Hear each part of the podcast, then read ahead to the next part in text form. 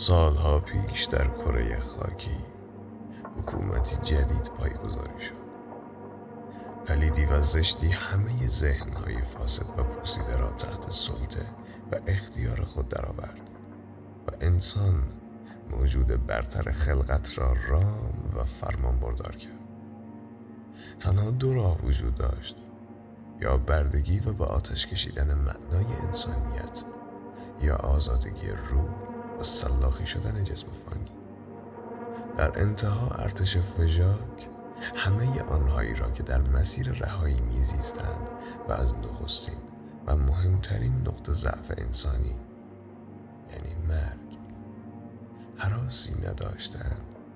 در یک گور دست جمعی و طویل زنده زنده دفن کرد و نفسشان برای همیشه قطع شد. و سرنوشت تمام کسانی که روحشان با چرکی یکی و مثالشان همانند اسکلت هایی بود که پوستین آدمی برتن می کنند اینطور رقم خورد که تا زمان اتمام زندگی نکبت بارشان برده خدمت گذار حکومت باشند. حکومت شریر.